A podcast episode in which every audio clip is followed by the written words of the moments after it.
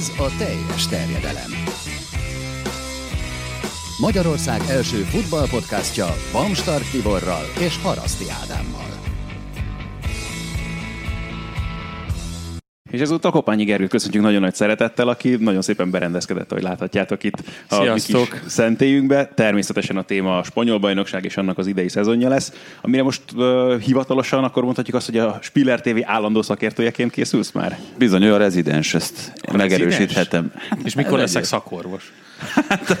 Carter doktor. Jó. Rövidesen az is kiderül. Igen, igen, kaptam egy ilyen felkérést, hogy a tavalyi szezon után most is vállaljak szerepet a La Liga közvetítésekben. Ugye pénteken kezdünk a Spiller 2-n egy Viva La Ligával. Úgyhogy Ez egyébként tök jó ez a név, nem? Ez a Viva. Nagyon Liga. jó, szerintem is, igen.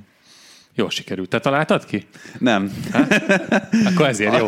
akkor, akkor nem jó lenne, akkor fantasztikus, így csak jó. És milyen lesz az idei spanyol szezon?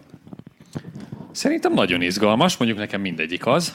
Köszönjük Ö, úgyhogy szépen. Ezzel, úgyhogy ezzel ö, nem mondok sok újat, de szerintem történtek nagyobb csapatoknál is, meg középcsapatoknál is annyi átalakítás, meg akkor átalakulások, hogy hogy én nagyon kíváncsi vagyok, hogy mi sül ki belőle. Nyilván a, a dobogó körül is, a Reálnál mi történik, az Atletikónak ugye, hogy kicserélődött a kerete.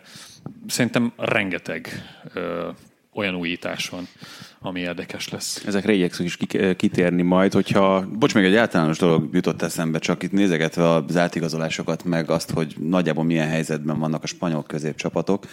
Volt egy időszak ott a 2014-15 környékén, amikor uh, itt a válságnak a szelei azok elég keményen megtépázták, főleg ezeket a kis és középcsapatokat, és fillérekért lehetett igazolni közepesnél jobb futbalistákat is kis csapatoktól, és ezt ki is használták szerintem majdnem minden topligában, mint hogyha ez a folyamat egy kicsit lelassult, vagy meg is szűnt volna, nem? Hát én azt veszem észre ugye, hogy most már főleg a nagy csapatokat irgalmatlanul lehúzzák, akár középcsapatok is, tehát már nem lehet pagóért megszerezni igazán jó játékosokat, igazán jó csapatoknak, majd beszélünk kisebb meg középcsapatokról, hogy azért ők tudnak venni viszonylag jó játékosokat nem olyan brutális pénzekért, tehát szerintem igen, ez, ez a folyamat talán, talán lelassult.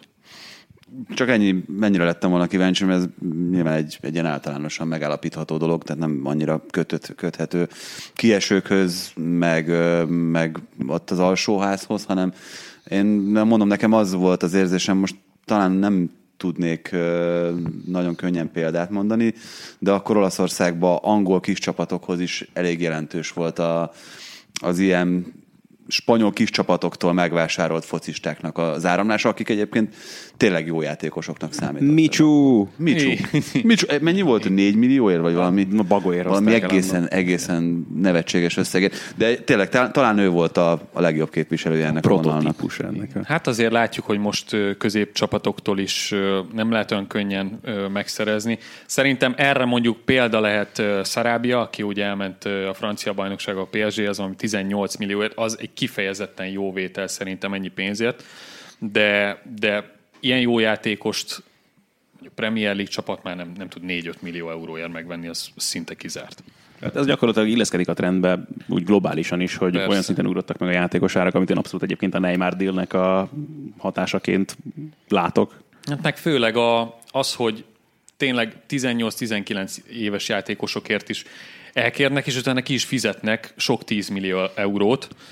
Ugye Ez erről már beszéltünk többször is, hogy, hogy, hogy a potenciál, a, a fiatal tehetségben rejlő potenciál az, hogy tornázza fel a, a piaci értéket, és szerintem ennek elég durva, torzító hatása volt a topligákban az elmúlt ö, pár évben. Ez, ez most sem szűnt meg. Hát, ami szerintem még torzít elég egyértelműen, az talán annak a globalizálódási folyamatnak is az eredménye, ami itt a menedzserek vagy az ügynökök piacán megfigyelhető, hogy sokkal több olyan sztárügynök nőtte ki magát, aki rengeteg ügyféllel gazdálkodhat, vagy hogyha nem is közvetlenül ő, de valamilyen közvetett módon benne van az üzletben. Ugye hát ennek a, ha már Micsú prototípus, akkor Pogba szerintem még inkább prototípusa az ilyen típusú üzletkötésnek, amikor a két klubot és a játékost is ugyanaz az ügynök képviseli különböző ö, cégeken vagy különböző érdekeltségeken keresztül.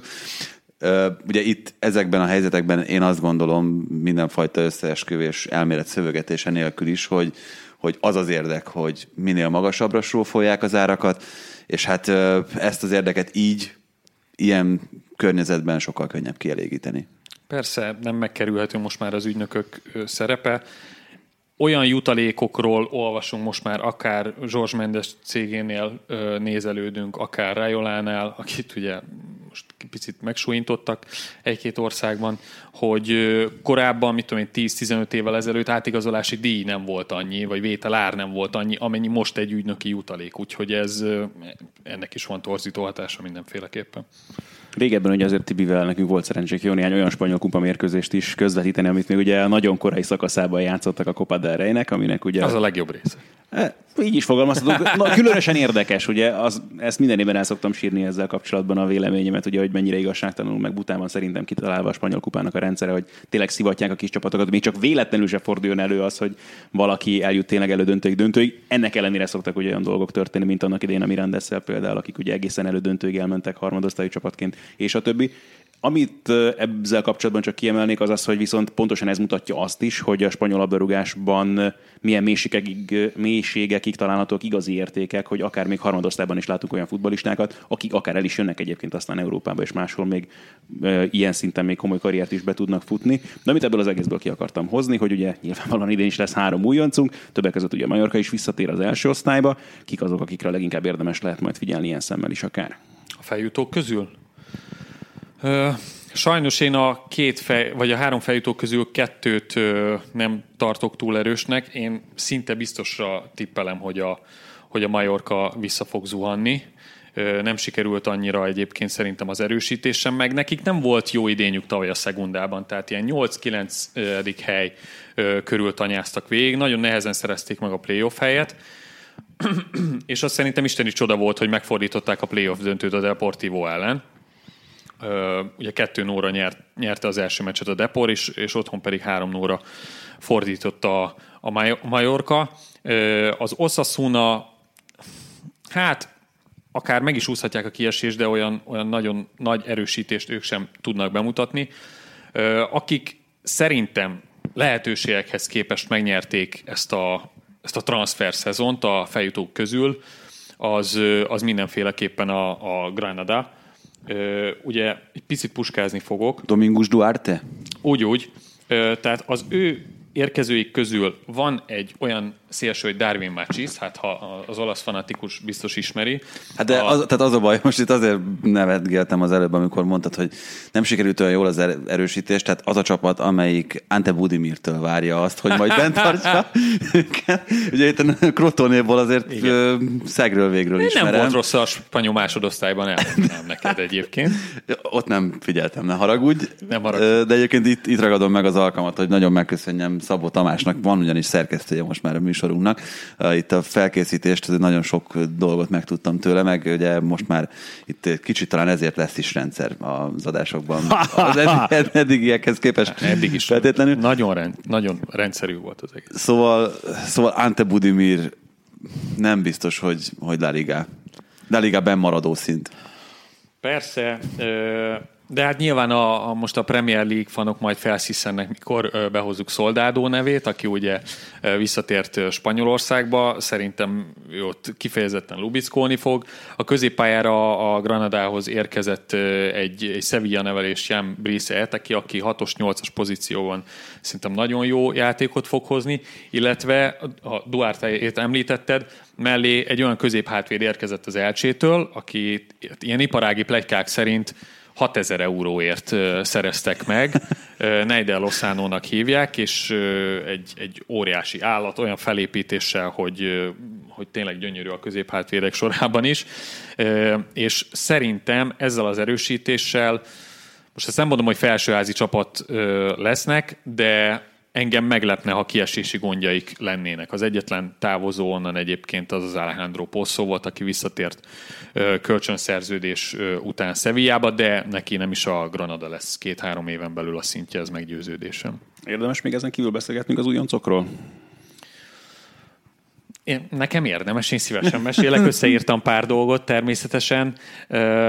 A Majorkánál egyetlen komoly igazolást jegyezhettünk fel.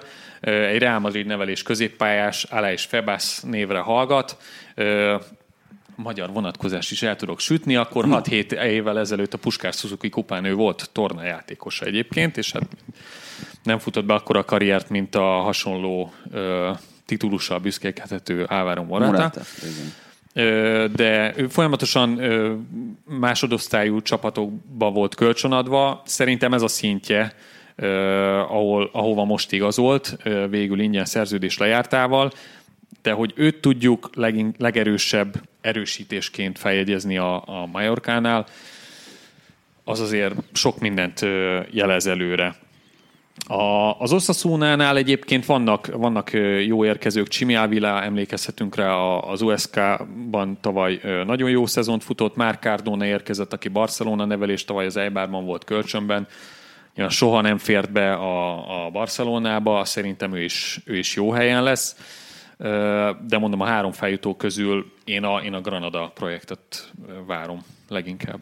És akkor most jön a nagyon komoly kérdés, mert ugye amikor hétfőn beszélgettünk itt a Bundesligával kapcsolatban, én azt mondtam, hogy azért nehéz, vagy azért nagyon érdekes ugye a Bundesliga, mert nagyon nehéz tényleg meghatározni azokat a határvonalakat, amelyek elválasztják mondjuk azokat a csapatokat egymástól, amelyek a kiesés ellen fognak küzdeni, és azokat, amelyek mondjuk esetleg akár még az európai kupás helyezéseket is megcélozzák. Hát most ehhez képest ugye, ahogyan tavaly véget ért a spanyol bajnokság, itt aztán még nehezebb talán ilyen határvonalakat meghúzni, hiszen ugye a, a Celta is majdnem kiesett, a Villarreal is nagyon szenvedett gyakorlatilag az egész szezonban, és hát nagyon szoros, 12 pont volt azt hiszem a különbség ugye az Európa Ligában induló Espanyol és a még éppen bemaradó Celta Vigo között. Tehát ilyen szempontból még durvább talán a helyzet. Meg szezonon belül voltak ilyen elképesztő hullámzások, nem? Tehát, hogyha mondjuk a Bilbaót nézzük, ott is elképesztően szörnyű ősz, és utána emlékszem, amikor még... 14, még arról, első 14 meccsükből egyet nyertek meg. Emlékszem, amikor arról kezdtetek beszélgetni, hogy, hogy akkor most a Bilbaónál ez mondjuk elegendő ahhoz, hogy a, a klub filozófiából valamit engedjenek, vagy,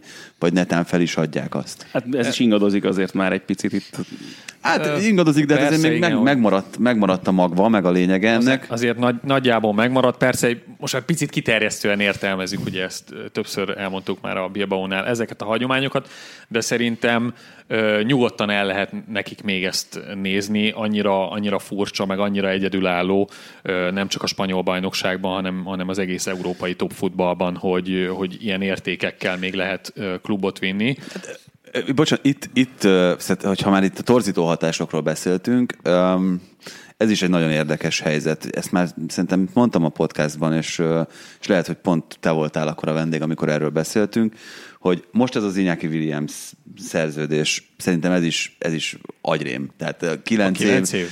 125 nem millió. Ki gondolja ezt komolyan. Tehát Ö, de mindig, nem, nem csak mindig az... Fernando Llorente jut erről az egészről az eszembe, csak, aki egy év alatt akkor átváltozott körülött a világ annak idején. Nekem a kedvenc ilyen baszkigazolásom az Berenger a Torinóhoz, akit most nem tudom, azt hiszem, hogy a Sociedattól vettek meg, mindegy. Oda került, és belekerült a szerződésébe az, hogy azt hiszem a kivásárlási ára 8 millió euró, de hogyha az Atletic Bilbao akarja vinni, akkor 16.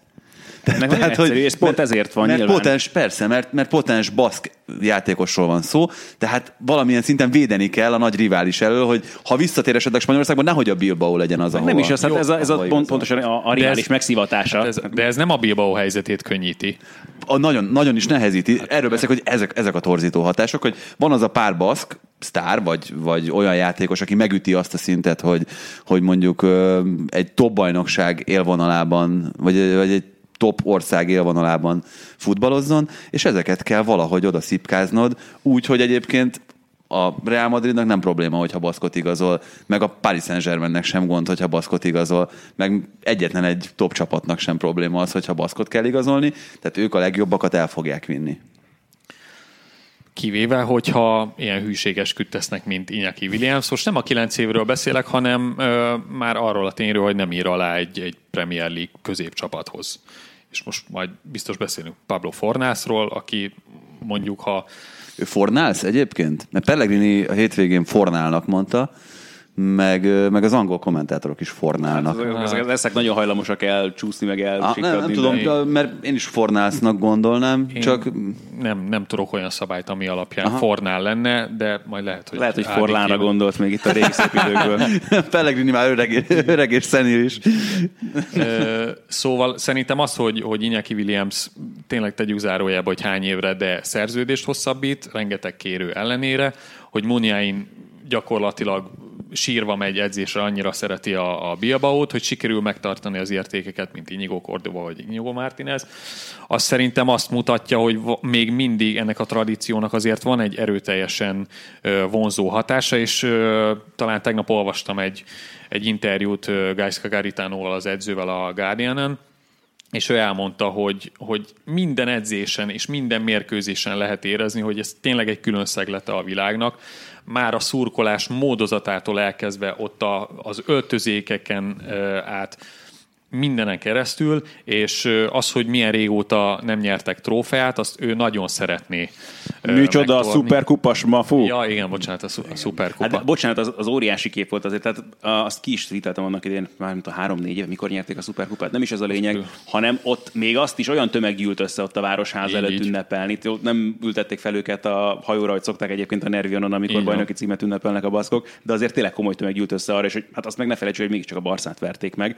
De hogy amikor beszéltünk arról a Bundesligás adásukban, hogy a Dortmund, a- mint városnak mit jelent a futballcsapat, ez nagyjából ugyanez Bilbaóban most nyilván változott a helyzet hát, azzal, hogy most már itt a Guggenheimmel meg egy csomó épülettel azonosítják a várost, de mondjuk ez egy 20 évvel ezelőttig nem volt meg, és ennek a városnak volt mondjuk a hajózás nagyon régen, és csak a foci. Á, nem, a- a- ab- azt gondolom inkább, hogy Baszkföld az a sportőrült, nem? Tehát, hogy abban, abban nem értek egyet a Dortmundi hasonlattal, hogy ott tényleg a foci létezik csak, de azért Baszkföldön, Bilbaóban a bringának, a, a kosárlabdának azt hiszem, tehát hogy ezeknek szintén hasonlóan komoly nagy rangja van. Mondjuk a Bilbaónak, de tehát nem ugyanaz nyilvánvalóan. Tehát a városban azért a fociról beszélnek, és mindenhol. Tehát És bika futtatás.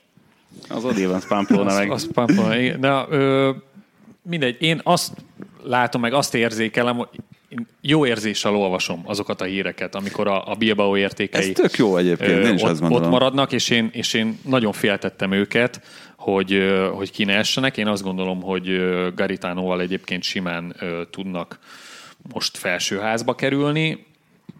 Egy jó szezon esetén talán egy ilyen hatodik, hetedik hely, elselejtező térőhely talán még összejöhet.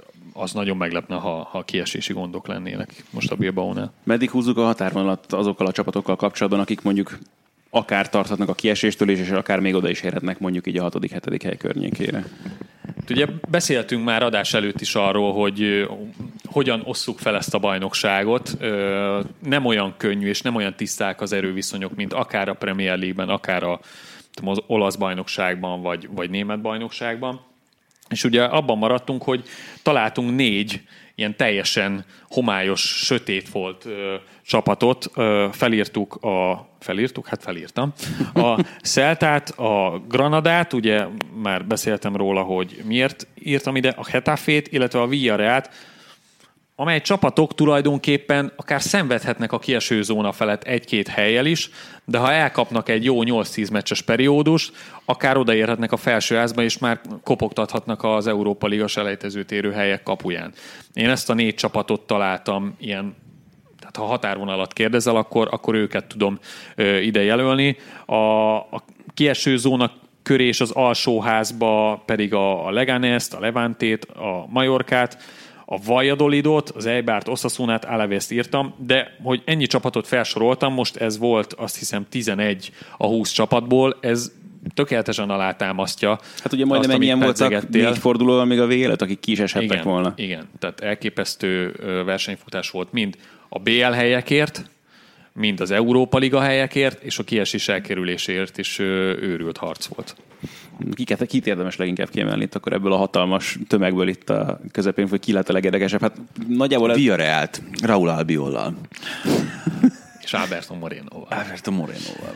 Például. A- A... Nem, nem néznek ki rosszul azok az igazolások szerintem. Nem, nem néznek ki rosszul, de Fornásznak a távozása szerintem alapjában rengetheti meg ezt a dolgot, illetve Hát én szerelmes vagyok Cazorla játékába, de azért valljuk meg, hogy ő sem lesz fiatalabb, és kevésbé sérülékeny. Reméljük, hogy ezt a szezont is hasonlóan jól tudja majd Bocsánat, meghúzni. ilyen szempontból szerintem ember nem örült még annyira, mint én annak, hogy egy ferőeri mérkőzés közvetítettem, amikor ugye Cazorla játszott a válogatottban, és kezdő volt ráadásul a spanyoloknál, és kiválóan mozgatta Nagyon a csapatot. Hát, ha ő lábra bír állni, akkor, akkor még mindig zseniális futbalista. Illetve a Villarrealból nekem Csukuese az, aki, aki nagyon érdekes. Erről hát egy ilyen fél jó sztorim van az én scout pályafutásomnak, ami, ami most már évtizedekre megy vissza, nem, másfél éve tart.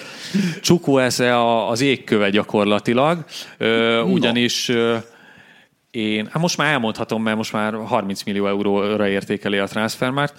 Még a Villarreal B-ben szerepelt tavaly tavasszal, amikor egy krumplival felvett felvételen harmadosztályú meccsen néztem, Ú, mondom, de ügyes ez a srác. Fel is írtam a kis listámba, hogy kiemelkedő sebesség, jól cselez, jól passzol területbe, jól mozog üres területbe, jók a befejezései kicsit hebrencs még, meg szertelen, de ebből a srácból talán még lehet valami. Felírtam a kis listámra, és akkor talán a transfermáton még ilyen 4-500 ezer eurós ö, piaci ár ö, volt mellette. Aztán megkezdte a, a szezont a Villarreal B-vel, és eltelt egy-két hónap, semmi extrát nem figyeltem vele kapcsolatban, aztán rámentem volna, hogy na mi a helyzet a drága kis Sukó eszével, akinek már ha ilyen jó neve van, már külön megjegyeztem. Na, felvitték a nagy csapathoz, és akkor gól a Betis ellen, Rayo ellen, Barcelona ellen gól, gól passz tavasszal, tehát tulajdonképpen úgy fedeztem fel Csukva ezét, hogy ő végig a Villarrealban volt, de ezt azért Én azt hittem, hogy, hogy ezt úgy, azért- úgy fedezted föl, hogy a világ erről nem értesült sajnos. hogy Sajnos, te- ért, sajnos értesültek, inkább magamat leptem meg vele, hogy de jó találtam egy ilyen jó játékost. Magadnak már bizonyítottál ez a lényeg. Magamnak bizonyítottam. Viszont bocsánat, ha már itt tartunk, mennyit szabad neked beszélni erről a scouting Ennyit. dologról? Oké, ezt megbeszéltük. 30 millió eurós játékosokról már tudok beszélni. Szuper. Viszont, ha már itt ezt a halmazt pedzegetjük, még a Celta Vigora szerintem mindenképpen érdemes kitérni, mert a, a Villarreal mellett a másik nagyon kellemetlen meglepetése volt ennek a tavalyi szezonnak. Oh, igen, és hát Jágo Aspas ugye az Unión Berlin ellen megint megsérült, és eléggé hírzárlat van, legalábbis én nem találtam semmilyen pontos információt arra vonatkozóan, hogy ö, mikor térhet vissza. Az a baj, hogy ugye tavaly is összesen három hónapot ki kellett hagyni, de ha ő nincs, akkor a Celta Vigo most szegundában játszik. Utolsó tíz meccsen lőtt azt hiszem 10 gólt, és ugye 20 gólosként zárta a bajnokságot, most már az utolsó két vagy három spanyol bajnoki ki- kiírás volt az, ahol ő volt a leggólerősebb spanyol játékos. Gyakorlatilag azon múlik, hogy, hogy ők hogy szerepelnek, hogy ő hadrafogható-e, vagy sem. Ugye érkezett Santimina a, a Valenciából, de távozott a Maxi tavaly Gomez. kicsit halkabb Maxi Gomez. Ö, és nyilván azért Maxi Gomez kicsit én, én erősebb ö, vagy jobb játékosnak tartom ö, ilyen szempontból. Hát meg más a Őszintén profil szóval, azért. igen. Őszintén szóval nem, nem tudom, hogy, hogy, hogy a Celta Vigo idénye hogy alakul. Nagyon nagyban befolyásolja azt, hogy Iago Aspas milyen formában van, vagy egyáltalán lábra tud állni. Hát jó, abból a keretből azért ő nagyon kiemelkedik. Abszolút. Ö, viszont Denis Suárezről nem beszéltünk, akit ö, ugye megszerzett a Celta Vigo, tehát a, a középpályára is mondjuk erősödtek ebből a szempontból. Hát meg ő is ugye visszatérő, tehát ő is megfordult már arra felé, és ugye Ászpásszal kapcsolatban is, nem tudom, hogy Suárez hogy érez ilyen szempontból mondjuk a Celtával kapcsolatban, meg nyilván Ászpásznak más a története, de azt meg nagyon jó látni, hogy egyrészt ő mennyire értékeli most már azt, hogy a Celtának a játékosa, meg hogy mennyire Meg értékeli hogy őt végre a megtalálja a helyét, mert van. szerintem a, ő annál sokkal jobb focista, hogy itt kallódjon csapatról csapatra, meg egyik kerettagságból a másik kerettagságba essen, mert itt az volt, tehát ő kerettag volt az elmúlt, elmúlt szezonokban, most már ez Az előtt, mielőtt a Celtához került volna, igen, neki ez volt. És, és Suárezzel kapcsolatban ugyanezt érzem. Ö, igen, és ráadásul nem tudom, hogy a, a technikai képzettségét azért nem, nem lőtték túl, tehát volt ugye a Sevillában, elment a Premier League-ba a Liverpoolhoz. Ö, Nem mondanám, hogy ő volt a leglabdaügyetlenebb, vagy legtehetségtelenebb játékos ezekben a keretekben, de tényleg mm, nekem is az az érzésem, és hát a tények is ezt ö, mutatják, hogy ő egy spanyol közép, de inkább alsóházi csapatban. meg Vigo, tehát a- és, és Vigóban, Vi- igen, Vigóban igen, ö, igen. tud, a, tud a legjobban játszani. Talán Jesus Navas példáját hozhatjuk a, a Sevillával, ugye neki volt a, az a betegsége is, ami miatt ugye nem nagyon igazolt el ö, más helyre. A, ugye az éveken keresztül még ugye azzal is probléma volt, hogy a spanyol válogatottal tud-e utazni. Bizony. Borzasztó nagyra becsülöm azt nála, hogy ő ettől függetlenül belevágott Viszont az nem megyünk kalandba. ennyire messze Jágaszpasztól, mert én, én viszont tartom, én- vagy én többre tartom Ászpászt, tehát szerintem ő nem véletlen De válogatott én kerettag. de nem, nem, nem Ászpászról én- gondoltam, hanem bocsánat, Suárezre gondoltam, hogy végre ő is talán Aha. megtalálhatja a helyét, mert hogy Nem, az pont azt akartam mondani, nem. hogy tehát Ászpásznál inkább azt érzem, hogy tényleg itt megkapta a bizalmat, a játék lehetőséget folyamatosan, és tényleg ilyen helyi hőssé vált abszolút. És Suárezben is látok hasonló De, potenciált egyéb, egyébként. de, de Aspasnál akkor ezek szerint egy, egy picit erősebb csapatot képzelnél el neki. Hm, Ilyen szempontból, jó, de ez a Vigo azért volt ott BL sejtező környékén Persze. is. Hát Tehát, persze, hogy- meg volt egy nagyon nagy Európa Liga van, szintén Ászpász ilyen- vezérletével. De, de, én is azt gondolom, amit, amit Geri mondott az előbb ezzel kapcsolatban, hogy, hogy elképzelhető, hogy a szintje egy kicsit magasabb van, de az a szint szerintem nem kihozható egy olyan játékosnál, akinek ennyire fontosak az, azok a körülmények látszólag, mint ahogy, ahogy Ászpásznak azok. Tehát, hogy Én azt mondom, hogy igazából neki a bizalom, ami fontos, meg az, hogy egyáltalán, tehát neki arra is volt szüksége azután a tényleg fiatal A bizalom, a után, hogy közönség, a közeg. játszon. És hogy mindent köré építsenek. Erre lehet. szerintem neki, neki Máshol nem valószínű. szüksége van. Aha. És ezt Premier League csapatnál nyilván büdös életben nem kapná meg, mint ahogy nem is kapta. Mehetünk, Igen? menjünk, Mehetünk tovább, tovább? Akkor, menjünk tovább akkor a mezőny közepe felé, mert hát na ez az, ami aztán abszolút meghatározhatatlan. Tehát nekem ez itt minden évben a spanyol bajnokság ilyen szempontból, most mondanám azt, hogy nekem hoz meglepetéseket, de szerintem egyébként is. Tehát aki be tudja lőni pontosan, még csak úgy nagyságrendileg is, hogy mi lesz ott középen a sorrend, az Az gazdag. nagyon. Menjünk tovább akkor a, a, az elhelyekért. Akár elveszhetünk is abba az irányba. vívott, Még csatákba? ha már itt a Sevillát egyébként említették, akkor a Betis is egy kicsit tavaly. Szerintem azért teljesített alul, mert őket tipikusan megtalálta az Európai Kupa szereplés. Meg aztán ugye a kupában is messzire mentek. Hát nekem a spanyol, spanyol középcsapatok közül azért a Betis a legérdekesebb, mert szerződtetett jó néhány olyan focistát az elmúlt években, hogy megfordultott jó néhány olyan focista, akit én, hogyha már itt ugye Aspas szintjéről beszéltünk, akit én magamban magasabb szintre lőttem be. Tehát William carvalho egyértelműen azt gondoltam, hogy ha elviszi valaki a Sportingból, akkor valamelyik, valamelyik top csapat. De ez Los Elszóra, meg Los- Fekirre is. Ah, pontosan. abszolút. és most is, tehát hogy egy olyan, olyan furcsa utat járnak számomra kívülről, ami, Jó aminek az kéne, ami, de, de, annak az kéne, hogy legyen a- az eredménye, hogy, hogy ők ott a BL helyek környékén egerésznek, nem? Nem. Ezt nem, nem tudom. A, nyilván majd beszélünk arról, hogy hogyan alakulnak a BL helyek. Itt is csak négy BL hely osztható ki, amiből három foglalt Spanyolországban. Tehát Világos, csak azt mondom, hogy, azt mondani, hogy négy Csak egyébként, de... csak azt mondom, hogy, Merném azt mondani, hogy négy. ja, hogy ilyen irányvonallal, meg ezzel a, ezzel a filozófiával, amivel egyébként a Betis dolgozik, ezzel előrébb kéne, hogy tartson ez a csapat, nem? Szerintem az... Jó, ha most ettől a BL helyek bűvkörétől elmegyünk, akkor igen, lehetne jobb helyezése a Betisnek, de szerintem, ha az ötödik, hatodik, hetedik helyet megcélozgatják, inkább a hatodik, hetediket, azzal, azzal a szintjükön vannak. Még akkor is, ha, ha tényleg egy, egy nagyon jó kezdőcsapatot ö, ki tudnak állítani. Ugye most ö, egyrészt nagyon nagy jövésmenés, edzőfronton váltás történt, ö, kikeszett ilyen ugye ö, távozott, Ö, az, az óriás ölő, tavaly a, a Vivala Ligában beszéltünk is külön, ö, szenteltünk egy műsort a, a Betisnek és Kike Setjennek, amiről én betegség miatt lemaradtam, de ez a mindegy. A Tehát nem is lett olyan jó, mint ami- ami De, de így, így volna. lett igazán jó. De azt, azt mondjuk lehet látni, hogy távozott ugye Paul López, ö, Junior Firpo a Barcelonához igazolt, Lo Celso kölcsönbe került, és az egyetlen igazán nagy név talán az, az Fekir lehet most az, az érkezőknél. És talán azt is lehet mondani, hogy Setien távozásával edzőfronton is gyengültek. Ugye ö, Rubi a, az utolsó napokon ö, írt alá, vagy az utolsó nap után írt alá a, a Betishez. Hát meg az Espanyol B-ből, nem? Tehát, hogy konkrétan Hát a, ő az Espanyol B-ből lett az Espanyol edzője, és a, a, ugye a szezon végén írt alá a, a Betishez. Én szerintem edzőfronton így gyengültek, aztán majd lehet, hogy rám cáfol ez az idény. Tehát szerintem, ha ez a Betis a hatodik, hetedik hely körül ö, be tudja betonozni magát, akkor nem lehetnek elégedetlenek.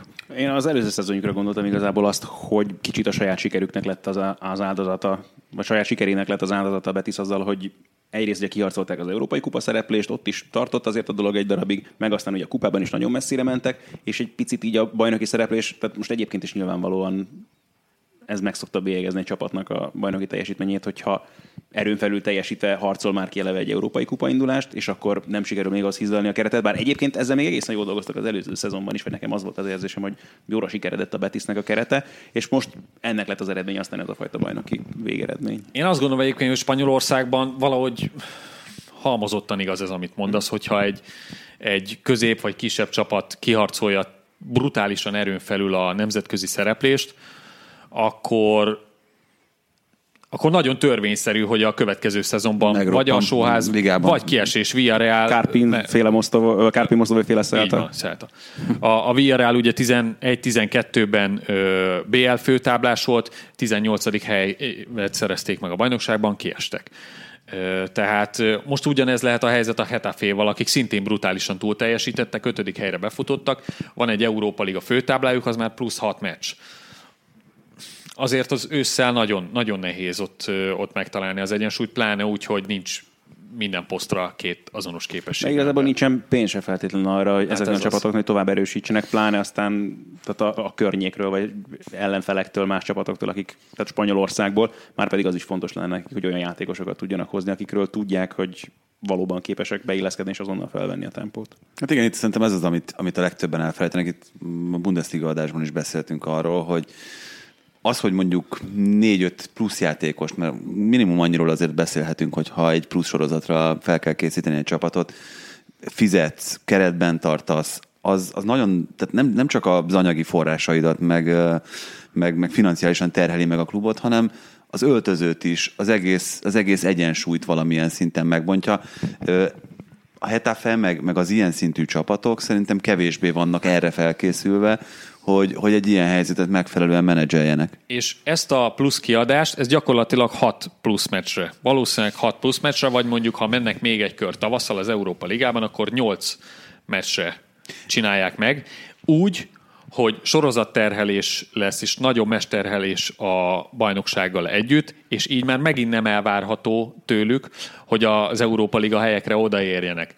Viszont ott gyönyörűen nyakukon tud maradni ez a plusz három-négy igazolt játékos. Így van. Tehát, hogy meg, meg ez itt nehéz ezt, ezt a sztorit megfejteni. Ön- önmagában meg egy- nehéz a helyzetük. egy borzasztó nehéz szakmai döntés szerintem az, hogy ott van egy sorozat az Európa Liga, ami hát nyilván a Hetafének azért viszonylag nagy szó, de hogyha egy, egy nagyobb csapat esetében beszélünk erről, akkor milyen döntést hoz az edző? Azt mondja, hogy akkor itt játszanak a tartalékok?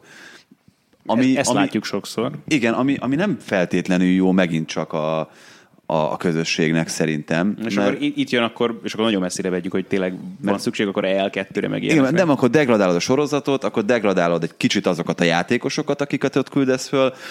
Elképzelhető, most ezt csak úgy halkan teszem hozzá, hogy van olyan a, a standard játékosok közül is, aki ezt egyébként szívesen vállalná, mert nem kell azért szerintem azt gondolni, hogy ez mindenki számára nyűg, hogy, hogy most Európa Liga meccset játszon.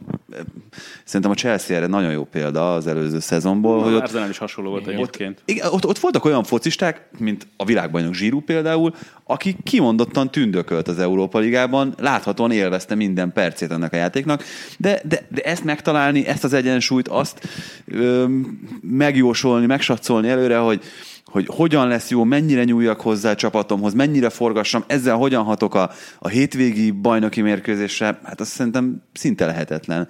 És, és uh, itt tényleg nem csak annyi a probléma, hogy akkor ott marad a nyakadon ez a pár játékos, hanem az, hogy kapsz nyolc olyan edzői feladatot pluszban edzőként, amik egyébként, hogyha nem lenne ez a hat meccs, akkor, akkor nem is kellene, hogy foglalkoztassanak, meg, meg elgondolkoztassanak. Igen, és ugye a túlteljesítésről beszéltük, azért is nehéz, mert az előző szezonban nyilván senki nem várta volna el a vezetőségtől, hogy, hogy ezt a nagyon jó helyezést megszerezzék, és azáltal, hogy ilyen jó helyen végeztek a bajnokságban, persze jön pénz, De rengeteg- itt is vannak költségvetési tervek, amik Igen. viszonylag fixek, aztán ehhez képest, és aztán ezzel nehéz mit kezdeni. Na hát ilyen szempontból mondjuk barom érdekes a Sevilla. Most visszatért Moncsi, megint látjuk ezt a hatalmas körforgást. 12 játékos érkezett? Hogy Olyan hol tartunk tudom most? számolni. Ö, én olyan hetet, nyolcat írtam fel, akik, akik fontosak lehetnek.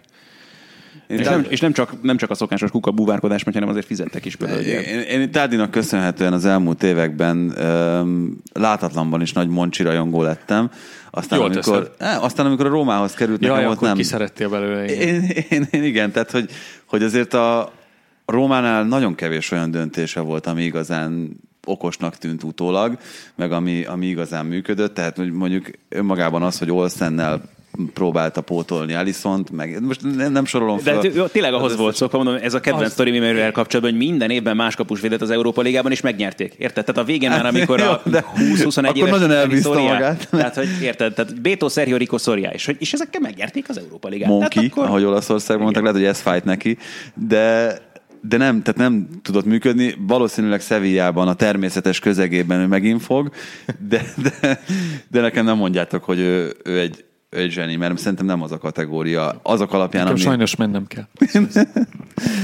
Nem, nem is az, hogy zseni. De én mindig azt mondtam vele kapcsolatban, tényleg kicsit ilyen kukabúvár. Nem, ha zseni de- lett volna, akkor, akkor megér Rómában is. Így nem. De bocsánat, tehát más, más, nem tudom, hogy tehát ezt, ezt nem értettük. Láttam, hogy valami nagyon aljas dologra. Amikor sokat beszéltünk róla, akkor, amikor a Rómába került, és akkor is az volt a kérdés, hogy a Róma hova akarja pozícionálni magát. Hogyha a Rómának egy olyan szakmai igazgató kellett, vagy olyan sportigazgató, akivel folyamatos bajnokok ligája szereplés, nagy Isten komolyabb címek megszerzése, akkor nem feltétlenül az ember. Ha az, hogy minden évben hasznot hozzon, stabilan ott legyenek a BL indulás környékén, akár magában a bajnokok ligájában, és minden évben 50-60 millió euró hasznot behozon csak a játékos eladásokból, akkor erre, az, erre a feladatra ő tökéletesen alkalmas. Szerintem ez hülyeség, tehát hogy nincs olyan, hogy akkor a, de nem, nem az, hanem, Dehogy hanem, hülyeség, hanem azt mondom, nem, nem, azt mondom, figyelj, nem, ö, mi- de, de miért Moncsihoz kell igazítani egy klubnak az elképzelését? Szerintem nem. Nem, Tehát nem, Moncsinak nem, kell, nem. Más, kell, Mást, mást, vagy tehát mondom, én Mást nem vársz, mást vársz el Moncsitól, aki nyilván úgy Persze. van beharangozva az európai beállítod a klubfotball. csatársorba. Tehát, hogy azért is, egy túlzás, sportigazgatónak a, a döntései sem mindig könnyűek azok, azból a szempontból. de a sportigazgatónak kell alkalmazkodnia a klub elképzeléseihez. de, nem a, de, de, de, de de tudjuk, mi hogy volt, a Rómának de mi az volt a? Róma klub elképzelése, amikor Mon- Moncsit oda vitték? nem tudom pontosan. Ja, jó. Na, Hát erről beszélünk. Nem tudom pontosan, én csak annyit láttam, hogy, hogy lefelé lépett egy szintet a Róma vele. Figyelj, én úgy gondolom, hogy egyáltalán nem kapott, vagy nem volt ott annyi időt, hogy ez kiforoghassa magát. Még ez, jó, ezt, ezt is elfogadom. Még azt is el tudom képzelni egyébként, hogyha ott tartotta volna a Róma, vagy ott maradt három-négy éven keresztül, akkor ez a sztori világban nem lett volna olyan tündérmese, mint amit a Sevillával csinált. De Ádival egyetértek abból a szempontból, hogy ő nagyon tudja azt, hogy x millióért vett játékoson utána egy-két szezonon, ö, szezon után túladjanak két-három x-el. Hú, és még egy És- nagyon fontos dolog, bocsánat, ugye, ami ennek az egésznek a sikernek, oké, persze Moncsi volt ennek a dolognak a, nem tudom, a, a, a plakát arca, hogyha úgy tetszik a Sevillánál, de ugye azt kell még ezt hozzátenni, és akkor erről is tudsz beszélni ilyen szempontból, hogy volt egy hatalmas scouting rendszer a Sevillának, ami a legfontosabb országokra lebontva is, nem csak hogy egy-egy ember, hanem azon belül is még külön ö, dolgozói, akikben nyilvánvalóan ő megbízott. Ezek közül az emberek közül nem tudom, hogy vitte egyáltalán magával bárkit is Rómában. Nyilván a Rómának is meg volt a saját scouting rendszere, Persze. és akármennyire is ismeri az ember a piacot, amikor te igazolsz valakit, neked félig meddig kis túlzással vakon meg kell bíznod azokban az emberekben, akik neked gyakorlatilag a szemeid ezekben a ligákban, és, és akik csinálják a saját listáikat, mert ugye arról beszéltek Moncsi esetében, hogy az volt a stratégia, hogy gyakorlatilag minden év végén összeállítottak egy kvázi all csapatot azok közül, akik szóba kerülhetnek igazolási fronton a Sevillánál, és akkor gyakorlatilag a scoutok döntése alapján kell neki meghozni azt, hogy ki jöjjön, kit vásárolnak meg, mennyi pénzért vásárolják meg, stb. Most nyilván más emberekkel kellett ilyen szempontból Rómában is dolgoznia, az is egy idő, amíg egyáltalán rájön, hogy kinek bízhat meg valóban a döntésében. Biztos, tehát ez nem- nem- komplex sok helyen nyilván nem tudsz átvinni egyik helyről a másikra. Ugye azt, arra van példa, hogy egy edzőnek van nem tudom, két-három másodedzője, meg saját kapusedzője, meg saját erőléti edzője, ez mondjuk lehet 5-6 fő, azt oké, okay, hogy átviszi az új klubjához. De egyébként szerintem nagyon igazat mond a Szádi, amikor azt mondod, hogy egy egész scout hálózatot nem tudsz egy másik csapathoz Hát meg nyilván a átvinni. klub sem engedni. Nyilván, hogy nem engedi, azért itt Persze, hát a, volt olyan időszak, a, Manchester United is elégtelennek érezte a, a scoutoknak a számát, valamelyik Britanniában szerintem pont beszéltük is ezt, és akkor hirtelen 40-50 fősre bővítették. Egy sportigazgatónak a leigazolása nem jelentheti azt, hogy akkor most 40-50 embert hirtelen cseréljünk ki, mert ő azokban bízik a legjobban. Nyilván két-három embert azért nem tartok elképzelhetetlennek, hogy vihet magával, de komplet hálózatokat és komplet Uh, hogy is mondjam, átigazolási filozófiát nem tudsz átépíteni fél év alatt, vagy Ne, nyolc azt hónap akartam alatt. Egy ehhez biztos, hogy több idő nem, kell, Hogy, ezt- nem, hogy egy másik elfogadom. csapatnál, vagy csapathoz, hanem egy másik uh, futballkultúrában. Megmondom, erről meg biztos fogunk beszélni majd a jövő héten, amikor az olasz bajnokság szóba kerül, hogy, hogy tényleg engem, nagyon érdekelne az, hogy a Rómánál igazából mit is akar a tulajdonosi kör, és mik lennének a meghatározott célok itt most a közelőben. Hát ez egy nagyon, de én, én arra gondoltam, és arról beszéltem, hogy ö, valóban, hogy ha azt is akarják, hogy azt is akarták volna a Rómánál, amit Moncsi talán a legjobban tud, amit ti is itt kiemeltetek, hogy hogyan lehet olcsón venni, drágán eladni, hogyha most itt tényleg a, a leginkább kisarkítva próbálom értelmezni az ő tevékenységét, akkor ezek sem jöttek be feltétlenül. Tehát, hogy Róma lehet, hogy egy ilyen tranzitklubba akart válni, pont amiatt, hogy ott van egy ingatlan projekt, ami, ami állítólag nagyon mozgatja az amerikai befektetőknek a fantáziáját. Tehát, ami megtörtént, ugye a Tottenhamnél megtörtént korábban az Arsenalnál, tehát láttunk ilyet, hogy ahol stadionépítésre adják a fejüket, ott keresni akarnak, meg ott, ott valamennyi pénzt ki akarnak venni egyrészt, másrészt befektetni abba, hogy, hogy, hogy ezek az ingatlan ügyletek, Meg ezek Nyilván működtetők. egyáltalán Sevilla, most a klub is, meg akár a város is, hogy itt a Betis is szóba került az előbb, egy olyan közönség van, ahol tényleg tudnak őszintén tapsolni annak, hogy ott van a csapat az Európa Ligában, akár még ugye el is jut a döntőig, és meg is nyeri azt. Andalúzia Mi- mi- egyébként a legszegényebb spanyol régió? Talán Hát nem. ezt nem fogom tudni neked kapásból megmondani. Hát nem, nem egy kiemelt régió, az biztos. De csak ezt úgy érdekességképpen, hogy ugye kettő, hogy Sevillának kettő csapata is gyakorlatilag ott van, és azért azt látjuk meg azt. Jó, hát azért Andalúzia nem olyan kicsi, hogy két csapat olyan brutálisan. Ja, nem, nem, arra, nem, persze nem arra mondom, hanem hogy azért az általános tapasztalat szerintem a futballban azt mutatja, hogy, hogy azokban a régiókban, ami egyébként szegényebb, mint a többi, azokban, azokban mintha jobban kapaszkodnának a futballba, a sportba. Jobban. DVTK? Én nem akartam magyar példát mondani, de, de, Nagyon, de, messzire, de, ment, nagyon messzire mentünk. Sevillától, fizikailag is, meg egyébként is, de én csak arra lennék kíváncsi, hogy vagy nekem most abszolút az az érzésem, hogy gyakorlatilag Moncsi, mint hogyha semmi sem történt volna, ugyanott próbálja folytatni, ahol abba annak idején. Én szerintem akkor nem, nem jár rossz, rossz úton. Ugye, ugye érkezett, hogy akkor tényleg érkezőkről is beszéljünk, Dabur, a Salzburgtól, ö, Azt Luke de szerintem Jong. nagyon nagy húzás például. Szerintem is. Én, én láttam a, élőben a Salzburg Dortmund Európa Liga nyolcad döntőben, vagy negyed döntőben a, az egyel ezelőtti ö, szezonban. Szerintem egy nagyon, nagyon ügyes játékos.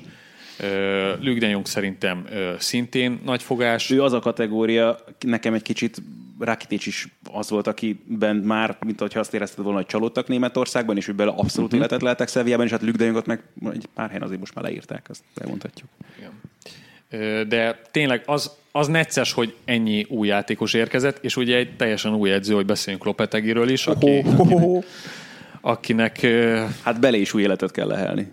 hát az biztos. De szerintem Sevillában Ez utolsó meg esély lehet- egyébként? Mert azért a Sevilla nagy csapatnak értelmezhető mindenképpen, hogyha itt, itt nem bizonyít, vagy itt, hogyha mondjuk megég, akkor, akkor soha többet nem kap ilyen szintű feladatot? Szerintetek?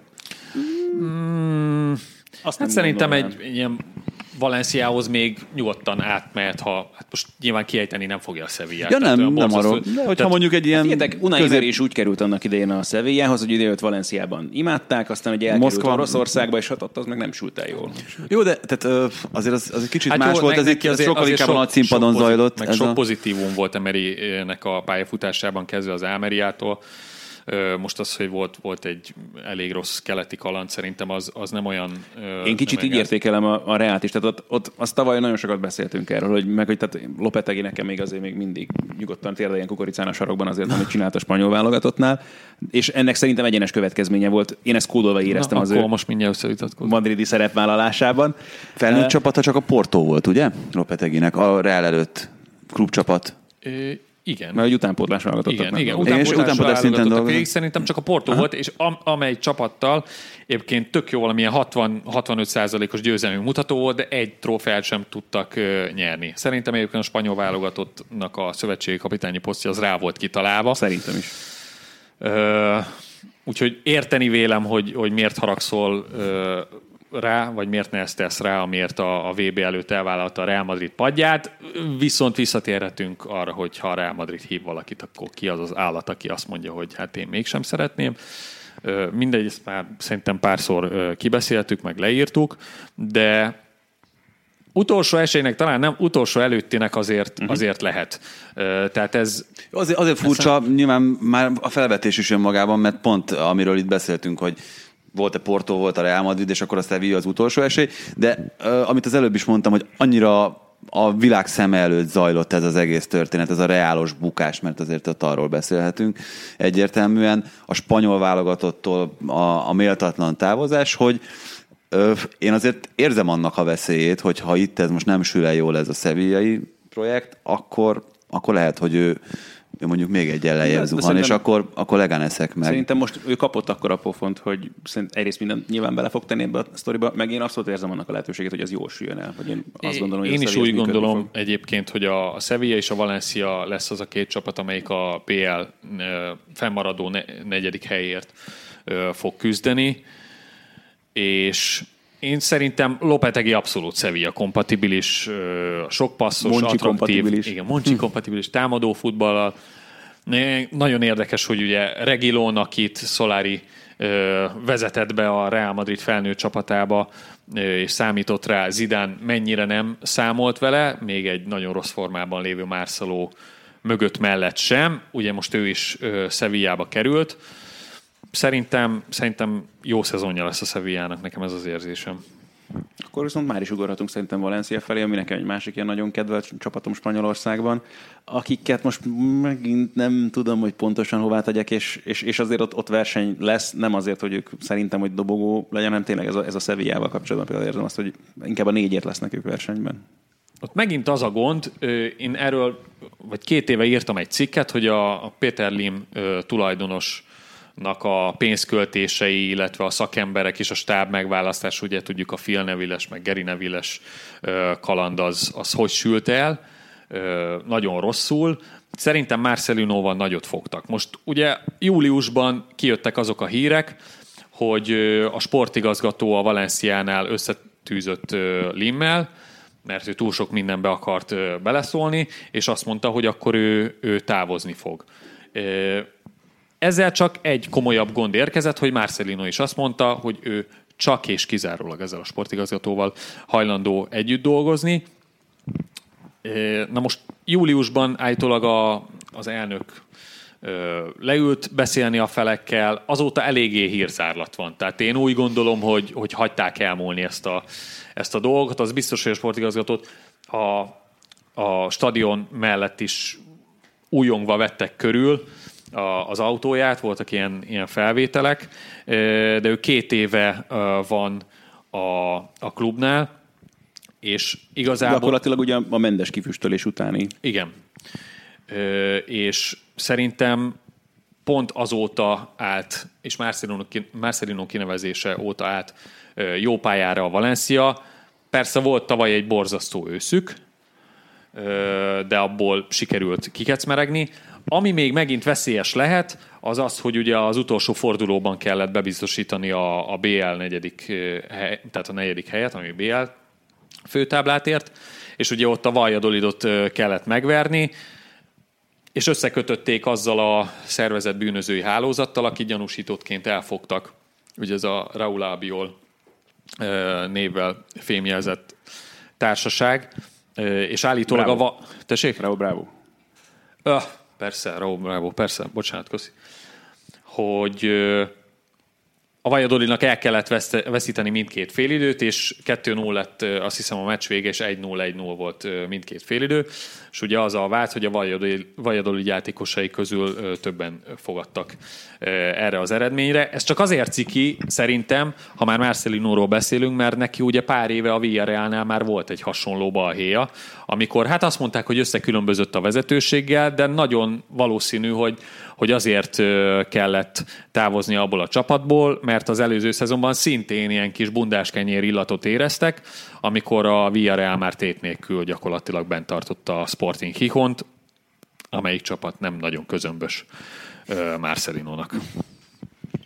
Ez a Valencia projekt azért alapvetően viszont jól néz ki, tehát mert pláne az utóbbi évek mondom, tehát nem véletlenül került szóba, hogy a Zsors Mendes is az előbb, amióta itt, bár érdekes egyébként meg Wolverhamptonnál jó, jól tud valahogy működni az ő, nem tudom, kézrátétele itt a teljes klubvezetésre, de a Valencia egyértelműen jobban működik azóta, amióta ő nincs ott, és úgy, úgy normálisan is dolgoznak nekem ez a meglátásom. Hát, szerintem egyébként, hogyha valahol megtalálják Mendesnek a helyét, ugye Monaco, Valencia, Wolverhampton aztán később, ott azért tud működni, tehát hogy Monakóban sem feltétlenül értékelem én negatívnak azt a projektet, aminek a, aminek a következtében ez a csapat azért csak bajnokok ligája elődöntőt játszott, meg bajnoki címet szerzett Franciaországban, aztán ott is ugye kis szemléletváltással, ha jól tudom, akkor az érdekeltségének egy jó részét feladta, bár, bár a Monakóban, ha jól tudom, még mindig játszanak játékosai.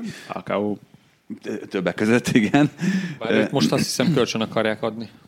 Nem, nem tudom pontosan, hogy ott most mi a, mi a, mi a nexus egyébként Mendes meg, meg, meg a klub között, vagy a klubvezetés között, de én azért nem, nem látom benne az ördögöt mindenképpen.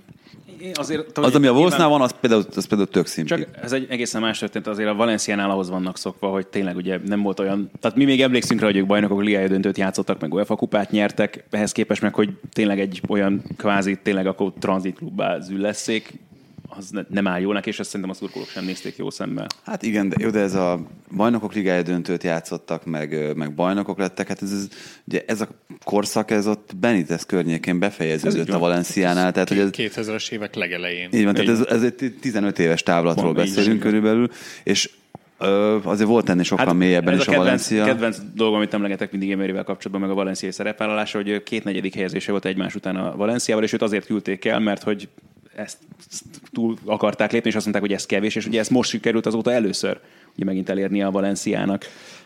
Hú, mit akartam velük kapcsolatban, viszont az előbb valami nagyon az eszemben volt. Szóval az egyértelmű, hogy őket azért ide lőjük be, tehát nekik ott a középmezőny teteje. Igen, bár ugye nagyon friss hírek, nem tudom, hogy hivatalos lette. Valószínűleg az lesz, hogy Rodrigot el szeretné vinni, és nincs kizárva, hogy el is fogja vinni az Atletico Madrid. És akkor szépen lassan indultunk abba az irányba is. Igen.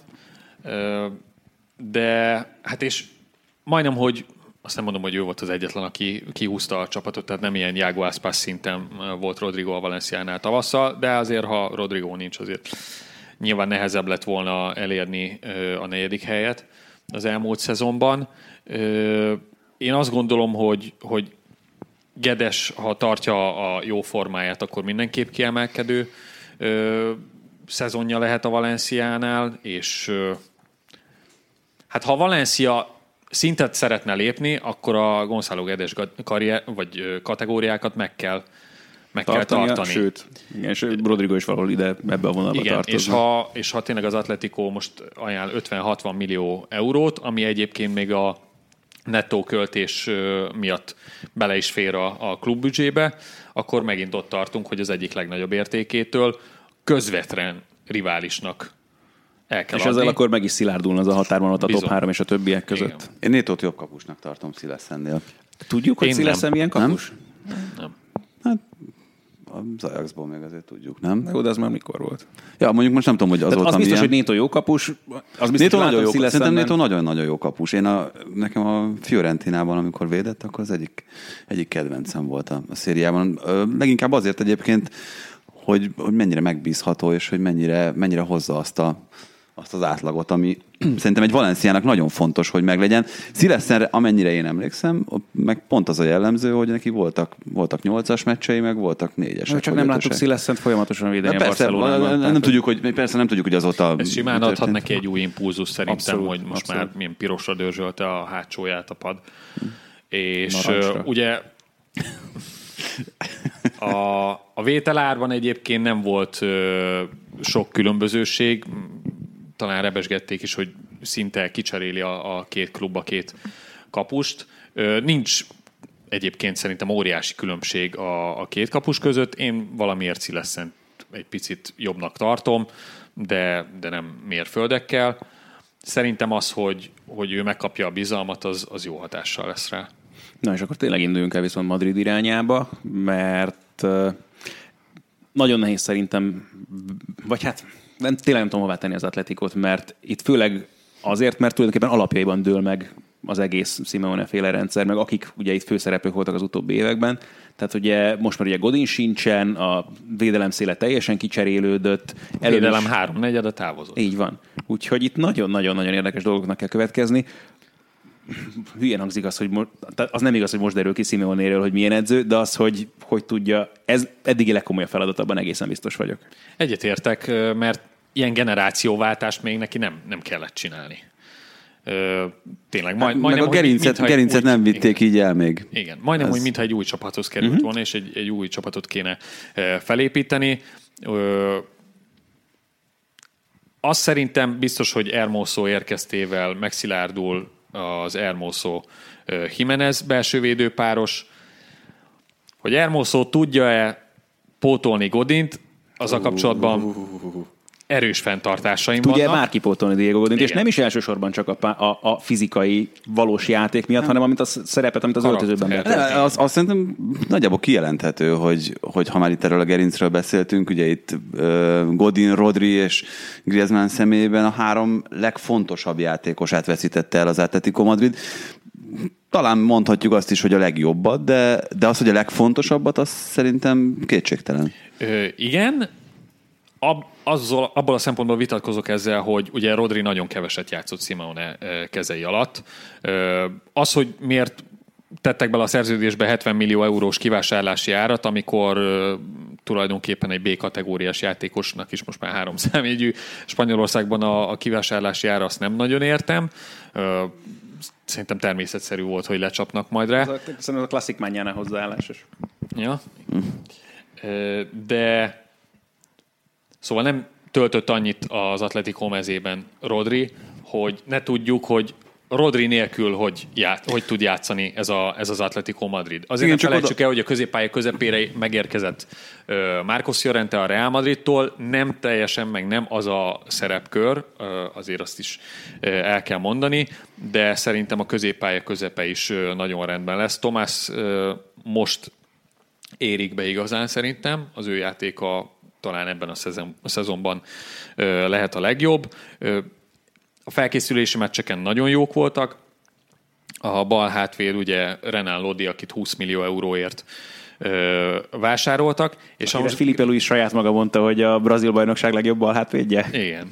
Ö, Az azért nem, nem rossz ajánlólevél, de a Griezmann távozását ö, említetted, akkor nyilván Joao Félixnek a, az érkezését is mondani kell.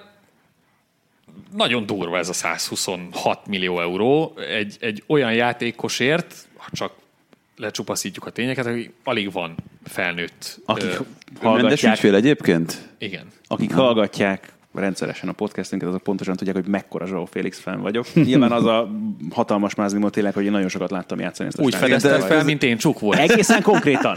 Jó, csak hát ő egy 125-ös játékos fedezett. Csak mondd meg, egy öreg, 30 jó? Nyertél. Négyszer jobb scout. De, de, de, nem. de jó, de ez meg annyira tényleg egyértelmű. Tehát, hogy am- amikor először láttam játszani a Benficában, nem hittem a szememnek. Tehát, hogy ez a csávó, ez elképesztő. És Én ebben nem is akarok vitázni veled, mert én konkrétan az Európa Ligában láttam őt, uh, itt az előző meg, meg szezonban. tényleg keveset játszott, mert azt hiszem tavasszal kezdett ott először. Tehát Igen, és, és biztos vagyok benne, hogy itt azok alapján, amiket összefoglalókból, meg innen-onnan láttam a portugál bajnokságból, hogy, hogy egy, egy végtelenül nagy tehetség a fiú, de nekem az első gondolatom az volt, amikor az Atleticóhoz szerződött, hogy, hogy ő mennyire atletikó kompatibilis Akkor mondom, most nagyon elrugaszkodok itt a futball szakmai dolgoktól. Másik hobbi, mert mondjuk az adásban sokat szerintem nem beszélgettünk, bár Benito egyszer szóba került, hogy nagyon szeretem az órákat. És most megláttam ezt a srácot a kezén, nem, nem is lényeg a, a márka, egy olyan durván drága órában, meg, tehát most Jovic is bejött egy olyan rolex egyébként a... Kíváncsi vagyok, hova fut ez a sztori. Hát, hogy egy 18 éves gyereknek, tehát hogy az biztos, hogy nem saját magától jutott az eszébe, hogy egy ilyen órát vegyen, ja, hogy ennyi pénzbe kerülő órát vegyen, akármennyibe is kerül, meg akármennyit kap most azzal, hogy megérkezik oda, és hogy hová vezet ez meg. Tehát amikor itt uh, ilyen tényleg uh, játékosokat körbevevő enturázsról, meg hasonló dolgokról beszélünk, azt szerintem a latin országokban még durvább. Mint... Hát egész biztos. Persze. Na, és hogy itt én ez az, ami, ez egy dolog, amitől tartok. Viszont amit eddig láttunk tőle itt felkészülési meccseken hasonló, az alapján meg még nagyon nem kell félteni. Hát tényleg megnézzük a, a Juve elleni két gólját, mindkettő zseniális találat. Én az, tehát én nekem nagyon soknak tűnt ez a, ez a 126 millió, még akkor is, hogy nyilván láttam róla a jeleneteket, meg, meg videókat a, a tavaszi szezon során, de azért egy igazán jó bejáratott világbajnok, Európa Ligát eldöntő, meg nem, tehát egy Griezmann azt mondtam, hogy nem tud pótolni egy ilyen fiatal játékos. Most, amit mutat a felkészülési meccseken, nem vagyok benne biztos, hogy óriási lesz rá a kabát, és nagyon úgy tűnik, hogy egy picit sem érzi ezt a terhet. Most José Mourinho azt mondta a, a Skyon, hogy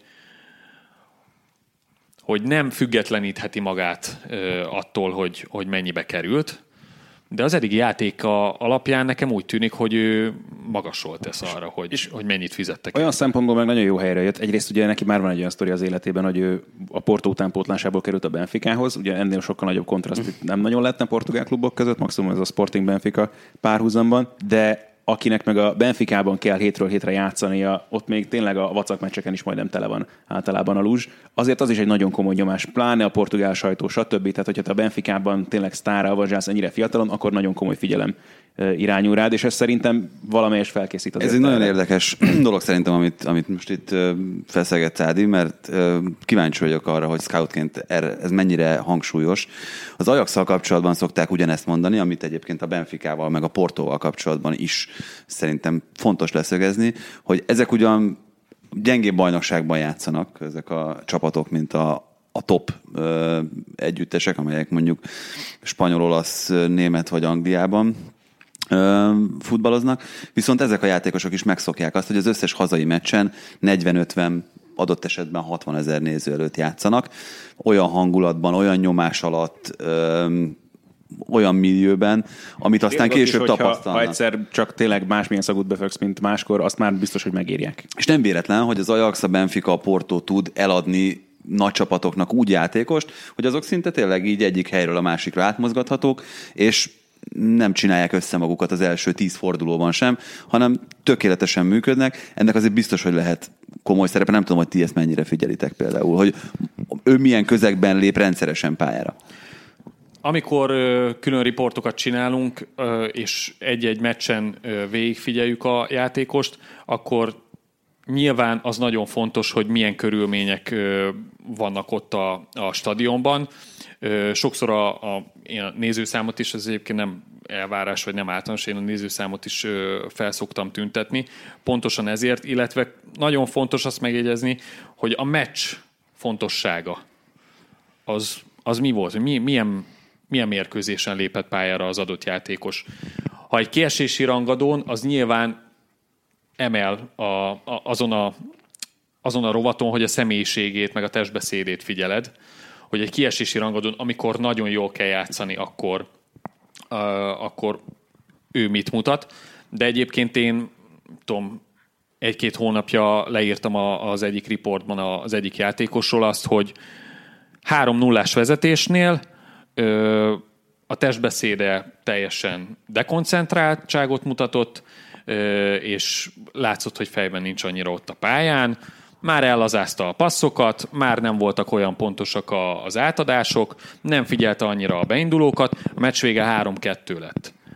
Tehát, hogy nyilván a, a koncentrációt azt nagyon fontos megfigyelni szerintem minden olyan játékosnál, akiről, akiről riport születik. Itt most nagyon messzire mentünk az Atletico Madridtól, amelyről még érdemes lenne beszélni, viszont van még két csapat, amelyről szintén elég érdemes, és kellene is beszélni, úgyhogy szerintem maradjunk Madridban, okay. de evezünk át egy kicsit ott a Bernabeu irányába, már ha ez bármilyen módon is lehetséges. Szóval nem néznek ki jól azért, azt gondolom az előjelek a Reálnál. Nagyon itt a szezon megelőzően.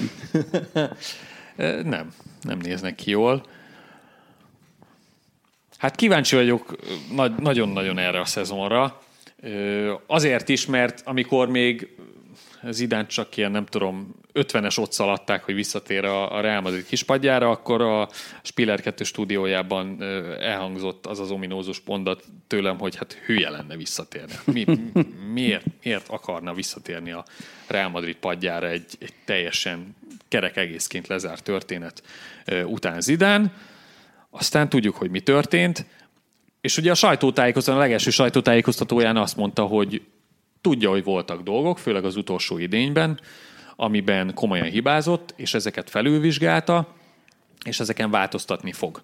Na most az egyszeri néző, mondjuk én, azt láttam, hogy nem építi be a fiatalokat, ö, Bocsánat, ez a Regilon Jorente dílek. Ceballos Abszolút így van. Ö, ezt, ha megnézzük, hogy mindhárom játékos távozott, oké, hogy kettő kölcsönbe, ezen nem nagyon változtatott. Az, hogy a gála kezdőn keveset rotált, most nem veszem ide a, a 17-es ö, tavaszt, amikor ugye a, a bajnoki meccsekre hagyta meg a, a B csapatot, a Moratával, meg Hamessel, és ugye a, a bajnokok ligájában ment a gála kezdő. Egyébként ő a gála kezdőjét viszonylag keveset ö, rotálta. Nagyon későn nyúl bele a meccsekbe, 60-70. percben semmi arra utaló jel nincsen, hogy ezt például megváltoztatta volna. Tehát én nagyon kíváncsian várom azt, hogy, hogy mi lesz az, amiben ö, megakadt a, a harmadik szezonjában a Real Madridnál, és azt felülvizsgálta, és azt, azt kijavította, mert eddig, eddig ezt nem nagyon veszem észre. Jovic faktor, nagyon kíváncsi leszek rá, mert, mert ott meg... A padon Hát én megnézhetem. inkább Azár faktorra ezt lennék akartam kíváncsi. mondani, bocsánat, Azár, nyilván, Azár nagyon adja magát.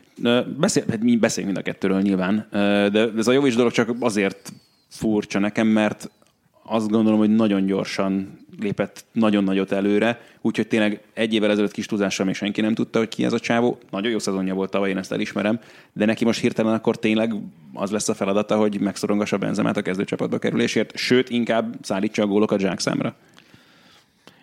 Én a felkészülési mérkőzések alapján azt látom, hogy ö, Zidane abszolút B opcióként számol vele. Nyilván volt egy olyan mérkőzés, amikor összes, összeszedett egy kisebb sérülést, én, 7-10 napra talán harcképtelenné vált. Most már egészséges, bevethető, de én nem gondolom azt, hogy ö, Zidane változtatna a csatárposzton is, tehát szerintem megint Benzemával fog rohamozni a Madrid. Hát sok, sok játékosnak nagy lett már a kabát, hogy, hogy Benzemát kell kiszorítani, aki általában az aktuális edzők, de leginkább az elnök kedvence. Ez nagyon, nagyon kevés játékosnak sikerült. Mondjuk, ha a 9-es posztot vesszük, akkor maximum Cristiano Ronaldo, de ő se kisz- kiszorítani tudta, hanem mondjuk a feladatkörét, az alapvető feladatkörét megváltoztatta pár idényre. Szóval én én nem gondolom, hogy Jovic ö, sok szerepet fog kapni. Pláne annyit, amit egy 60 millió eurós vételár indukálna. És hogy ezt hogy fogja ő tűrni, ebből mi lesz aztán az öltözőben, pláne, hogy ez mégiscsak egy hm, délszláv játékosról beszélünk. Hát egyrészt, másrészt szerintem itt, ami miatt aggódnék, hogyha Real Madrid szurkoló lennék, hogy nagyon sok az olyan, olyan konfliktus forrás, ami, ami esetleg nehezítheti ezt, a, ezt az évet a csapatnál. Tehát, hogy ott van még egy megoldatlan, lehet, hogy ez megoldódik persze akár indulásig, de ott van még Bél gondja, ami, Ó. amiről nem tudunk, az hogy... Nekem, nagy van, nekem, gond. nekem Tehát, van egy ilyen egy csomó ilyen teóriám. gócpont van, ami a, James. a kapusokkal ugyanez, Hamesszel ugyanez. Bocsánat, nekem abszolút az a teóriám Bélel kapcsolatban, hogy csak azért nem ment el, mert Asensio megsérült. I- Azért nem engedték Igen. végül el. Vagy a kínai szerződés azért esett kudba? Hát ezt most nem tudom, hogy kronológiai sorrendben hogy volt talán. Hát igen, talán a kínai piac az, az később zárt, mint ahogy Asensio megsérült, de ha ha szerintem ez igaz lenne, akkor a, a maradék felkészülési meccseken viszont alapemberként számolt volna vele, de így is ö, többnyire szerintem cserekként ö, jutott szóhoz, ö, és ebből a szempontból nem ö, neki szabadult fel ö, az Asensio által hagyott űr. Én abszolút azt látom, hogy jelenleg koloncként ö, lóg a, a Real Madridon, ö, a pénzéhes ügynökével együtt, ö, és ez ez nagyon furcsa, mert, mert rengeteg pozitívum ö, van, amit a Real Madridnak hozott. Ö, döntőkön lőtt olyan gólokat, amelyek utána Ajjaj. a trófeában manifestálódtak, ugye a Liverpool ellen azt mindannyian tudjuk például, de egyáltalán nem aklimatizálódott, és nem, azt, nem lehet azt mondani, hogy jó, hát egy-két éve van itt, majd szépen felveszi a ritmust, ez az ember ott van lassan, nem tudom, hat, hat éve? Talán hat éve van a Real Madridnál, és még kis túlzással köszönni sem tud spanyolul, és ha már a konfliktus pontokat, meg gócpontokat mondtad, óriási bomba lehet egy ilyen típusú játékos, aki nem csak, hogy az öltözőben fúj a többiekre, hanem még a pályán is látod azt, hogy nem hajlandó együtt törülni, vagy együtt ünnepelni a gólt a És pláne akkor, amikor az első számú feladat most tényleg egy kvázi új közösség felépítés az idánnak, nem? Hát igen, és tényleg itt most csak néhányat emelve ki ezekből a, ezekből a lehetséges gócpontokból. Mi a helyzet például a kapus kérdéssel jelen pillanatban? Ezt tudjuk, hogy ott, ott született döntés, és, és ha igen, akkor mi? Én úgy gondolom, hogy Courtois lesz az első számú, de, de nagyon igazságtalannak érzem Navasszal szemben ezt az eljárást. Egészen ugye a kútba esett Navas ö, csere üzlet óta. Nem érzem tisztességesnek a klub eljá- eljárását Navasszal szemben. Én a felkészülési meccsek alapján úgy gondolom, hogy, hogy Courtois lesz az első számú kapus, de hogy ez hogy csapódik le Navasban, aki azt mondja, hogy Meg a, meg a többi kerettagban. Tehát, hogy itt az is, egy, az is egy érdekes kérdés. az, az mindenképp fontos lesz. Úgyhogy Kurtoának egyébként borzasztó szezonja volt a tavalyi, tehát olyan lepkézéseket mutatott be, hogy nem hittem el. Hát szerintem meg, hogyha Barcelonában körbenéznek, hogy mi történik mondjuk a madridi csapatoknál, hogy egyáltalán akkor igazából csak örülnek, tapsikolnak, és viszonylag nyugodtan állhatnak neki ennek a szezonnak, még úgy is, hogy azért ott is vannak érdekes kérdések. Ö, vannak, nyilván a, a Griezmann sztori az hát úgy van lezárva, hogy elvileg még nincs lezárva, mert ugye 120 millió eurót utalt át a, a Barcelona az Atletikónak, az Atletikó elnök Szereszó pedig azt mondta, hogy mivel már márciusban történt egy megállapodás, ezért 200, akkor még 200 millió eurós volt a hatályos kivásárlási ár, és akkor azt szeretné látni azt az összeget a Barcelonától, pontosabban a 80 millió eurós különbözetet, vagy akkor vonja be a liga Griezmann játékengedélyét, hát ez biztos meg fog történni, ilyen pénzmozgások mellett, persze, hogy nem. De ez most egy La Liga felvezető, de a, Barc- a Barcelonának most nem a La Ligára kell elsősorban fókuszálni, mert az, hogy kétszer kiestek 3 0 előnyről a bajnokok ligájában, zsinórban, az Valverdére nagyon ráégett, úgyhogy a, a bajnokságban mindkét szezonban ö, nagyon jól teljesített a csapata, és szerintem most kimondva kimondatlanul rá fognak ö, menni a, a BL győzelemre, Hozzátéve azt is, hogy szerintem ők a legesélyesebbek most a spanyol bajnokság megnyerésére is ezen felül. Hát ráéget Valverde, de itt egy-egy rossz meccsről beszélünk, mind a kettő szezonban. Oké. Okay. Persze, öm, itt The nature of the beast, tehát ugye ez a bajnokok ligája az ilyen. Én, hogyha már itt Griezmannról beszéltünk, azért arra vagyok a leginkább kíváncsi. Gondolom láttátok a videókat Messivel, elmaradt Pacsi, hogyan viszonyulnak egymáshoz. Azért még mindig, mindig az a leginkább meghatározó a Barcelonánál, hogy Messinek tetszik, nem tetszik. Nem? Ö, ez egy hogyan, hogyan áthidalható probléma Griezmann esetében? Ugye annak idején áll, tehát hm, nem tudom, hogy így volt-e, meg hogy ez, ez mennyire van így, hogy Ibrát nem feltétlenül, még hogyha ő azt is írta a könyvében, Pep Guardiola üldözte el a Barcelonától, hanem az a bánásmód, ahogyan most Messi elkezdett bánni Griezmannnal is látszólag. Abban teljesen egyetértek, hogy, hogy Messi dönt jóformán mindenről. És Guardiola óta kis túlzással megeszi az edzőket. Nagyon sokat... Edzőket, játékostársakat, aki, akihez éppen kedve szotjan. Meg megissza a kólát, ugye? Ja, az- az- Ö, Nagyon sokszor kikockázták azt a jelenetet is, mikor ö, ö, Luis Enrique megpróbálta lehívni csereként, és mondta, hogy nem, nem, rend, rendben vagyok, nem, nem megyek le. Kepázott, ezek- kepázott egyet. Igen. Ö, ezt, hagyjuk is. Nyilván ezek ö, mutatják, hogy a klub hierarchiában ö, ki hol áll, és az, hogy Griezmann szeretett volna már évek óta a Barcelonába igazolni, és most ez, a, ez az álom valóra vált, nem biztos, hogy Messi ezzel foglalkozik, sőt, inkább nem foglalkozik szerintem. Ami még bonyolíthatja a sztorit, hogy hát egyszerűen nem, nem lehet tudni, hogy ennek a Neymar ügynek mi lesz a, mi lesz a kimenetele, mert most már a Real Madridot is bedobták a héten, a PSG-ben volt, hogy nem nevezték meccskeretbe, most ezt nem mondom, hogy ugyanaz a poszt nyilván, mint Griezmann, a Sociedadban még játszott be a szélsőt, ami Neymar posztja, de ha ez a Neymar üzlet realizálódik, akkor hát Griezmann a, a támadó alakzatban, vagy a támadó négyesben a harmadik, de inkább a ne- negyedik ö, játékos lesz. Amit kimondva is furcsának vél Van az ember. szüksége a Barcelonának erre az egész történetre? Nem, nem. Én szerintem a Barszának sem,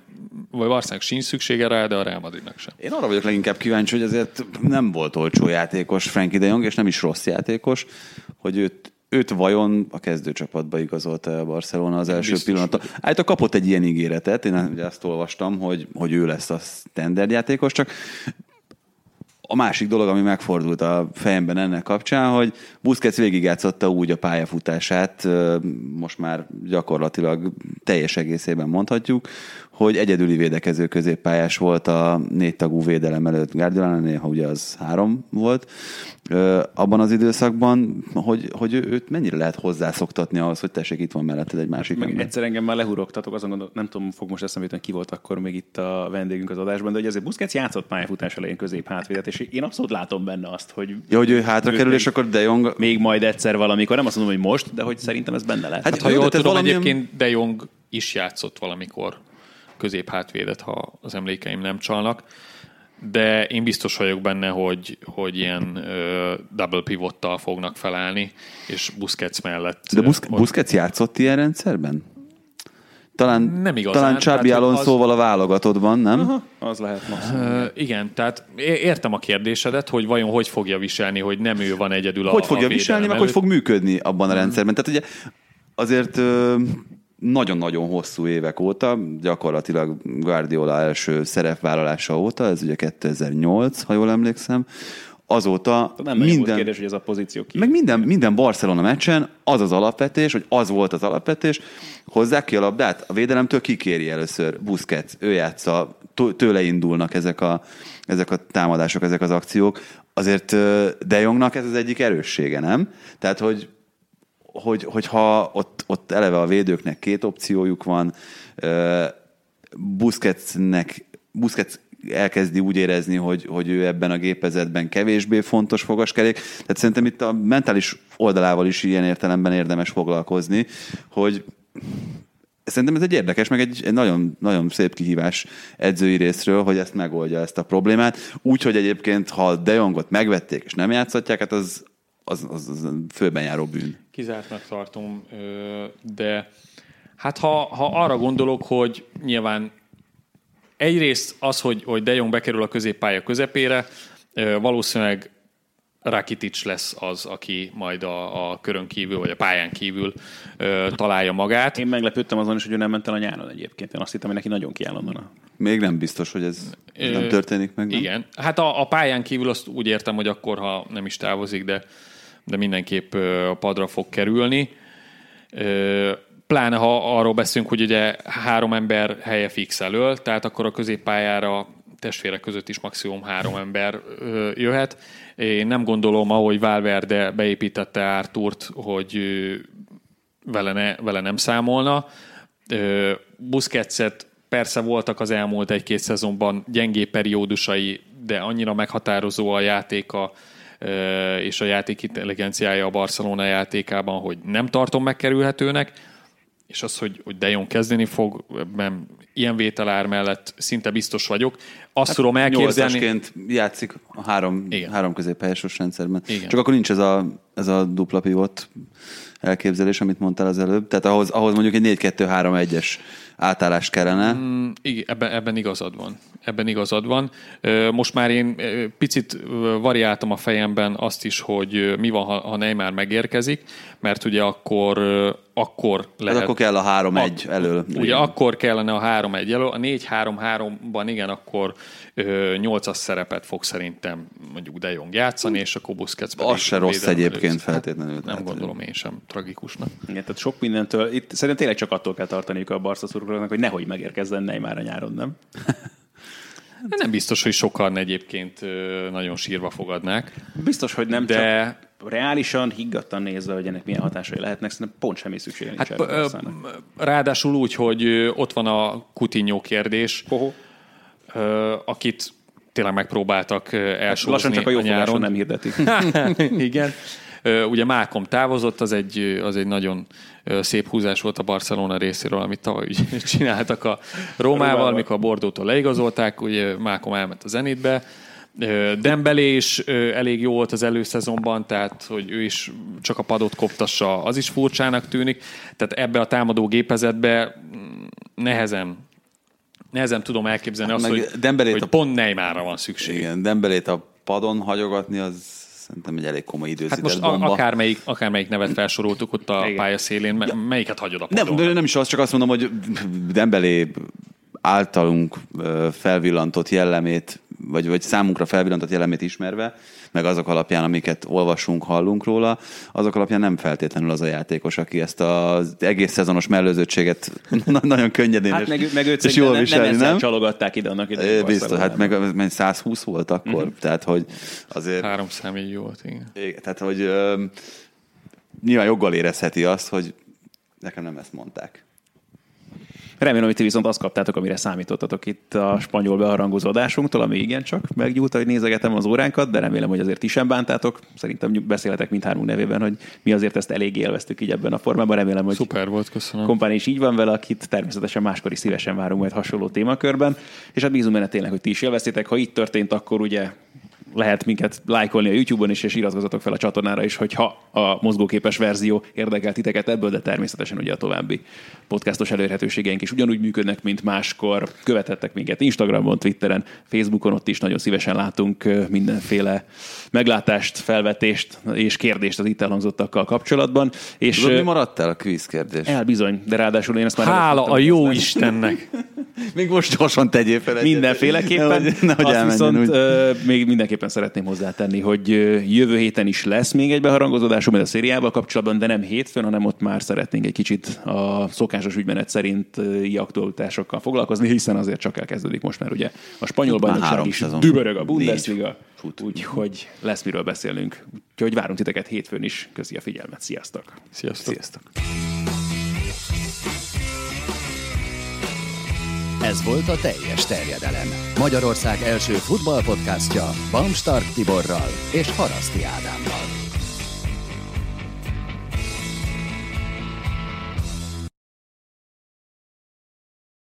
Ha más podcastekre is kíváncsi vagy, hallgassd meg a Béton műsor ajánlóját.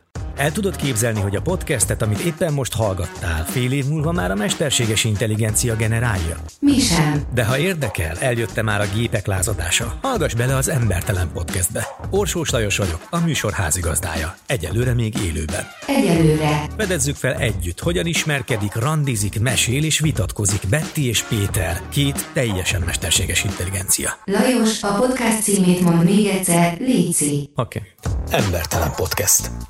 Ez a műsor a Béton közösség tagja.